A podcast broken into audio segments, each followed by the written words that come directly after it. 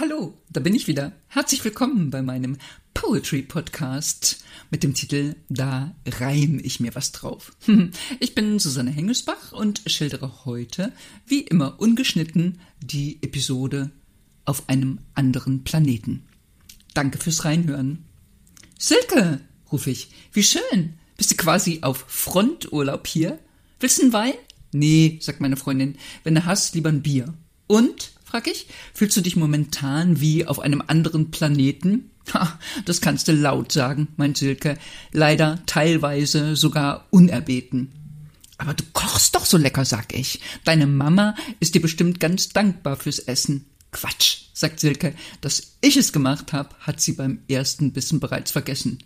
Ich bewundere dich, sag ich. Du absolvierst jeden Sommer eine Kurzversion von freiwilligem sozialem Jahr. Stimmt, sagt Silke. Wenn die reguläre Betreuung Urlaub macht, bin ich für die Mama da. Ich bin dann vier Wochen total abgekoppelt von Social Media und all diesen Selbstoptimierern, von den Achtsamkeitspredigern und keine Zeitverlierern. Ich bin meilenweit weg von denen, die dem eigenen Bekunden nach fehlerfrei schreiben und sich so gern an ihrer Vortrefflichkeit weiden. Wie sag ich? Hast du echt kein Internet bei deiner Mutter im Haus? Doch klar, sagt Silke. Aber wenn ich dort bin, halte ich das schwer aus. Im Umgang mit Demenz schaust du keine Instagram-Fotos an. Da erscheint dir diese rosa getünchte Welt da draußen wie Absurdistan. Das ist ein bisschen so, als würdest du dich ehrenamtlich für die Kölner Tafel aufreiben und solltest andererseits in deinem Job über Sterneküche schreiben. Bei der Mama bin ich Lichtjahre entfernt von den unermüdlichen Life-Balance-Jongleuren, von den sich selbst Zujublern bei LinkedIn und all den Network-Profiteuren. Ich bin weit weg von den Klugschwaflern und denen, die offenbar niemals scheitern, sondern gebleacht lächeln und unablässig ihren Horizont erweitern. Ich habe keinerlei Berührung mit all den Top-Performern, mit Gender-Diktatoren und Selbstbestimmungsrecht-Reformern. Ich bin abgekoppelt vom Corporate Newsroom und von Content-Strategien. Stattdessen helfe ich meiner Mama beim Windeln anziehen.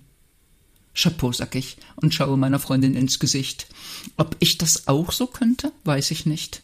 Silke lächelt. Manchmal komme ich mir vor wie beim Suppenkasper aus Wilhelm Buschs Gedicht. Nein, ich ziehe keinen neuen Schlüpfer an, den blöden Schlüpfer will ich nicht. Sie habe, sagt Silke, jeden Morgen Handschuhe angezogen und das Sagrotanspray genommen und sei ins Bad. Manchmal habe sie es deutlich gesehen, manchmal nur verschwommen, dass da braune Spuren an Fliesen oder Lichtschalter waren. Aber so ist das, sagt Silke, bei Menschen im Alter von 90 Jahren, die vergessen haben, wie die aus unserer Sicht einfachsten Dinge gehen und die die Klopapierrolle nach dem Toilettengang schlichtweg übersehen.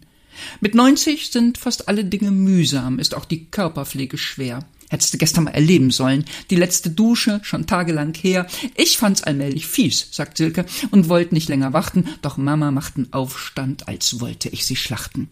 Jedes Überreden zum Waschen ist ein Feit, um jedes frische Kleidungsstück gibt es einen Streit.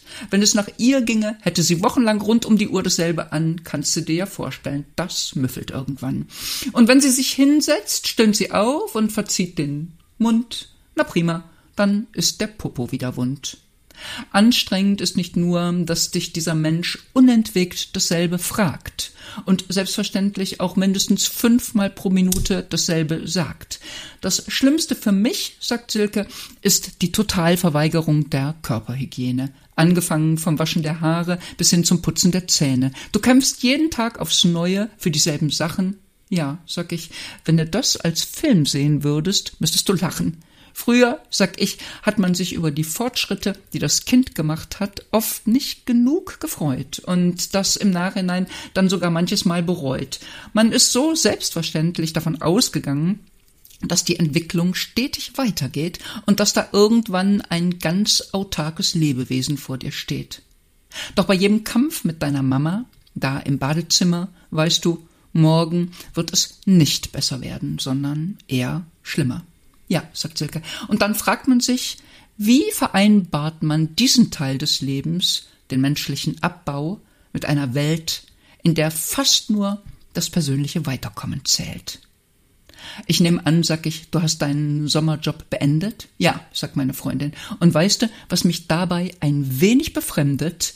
Die erhoffte Erleichterung ist gar nicht so groß. Okay, ich bin meine moralische Verpflichtung für dieses Jahr los, dafür tauche ich jetzt wieder in ein Umfeld ein, das das Außenbild pflegt und den schönen Schein.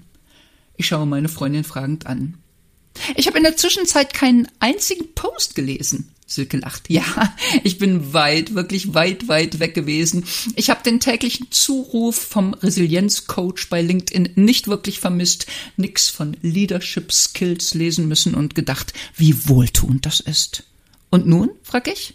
Nun bin ich zurück in der alten Welt und das ist die Kehrseite der ganzen Geschichte.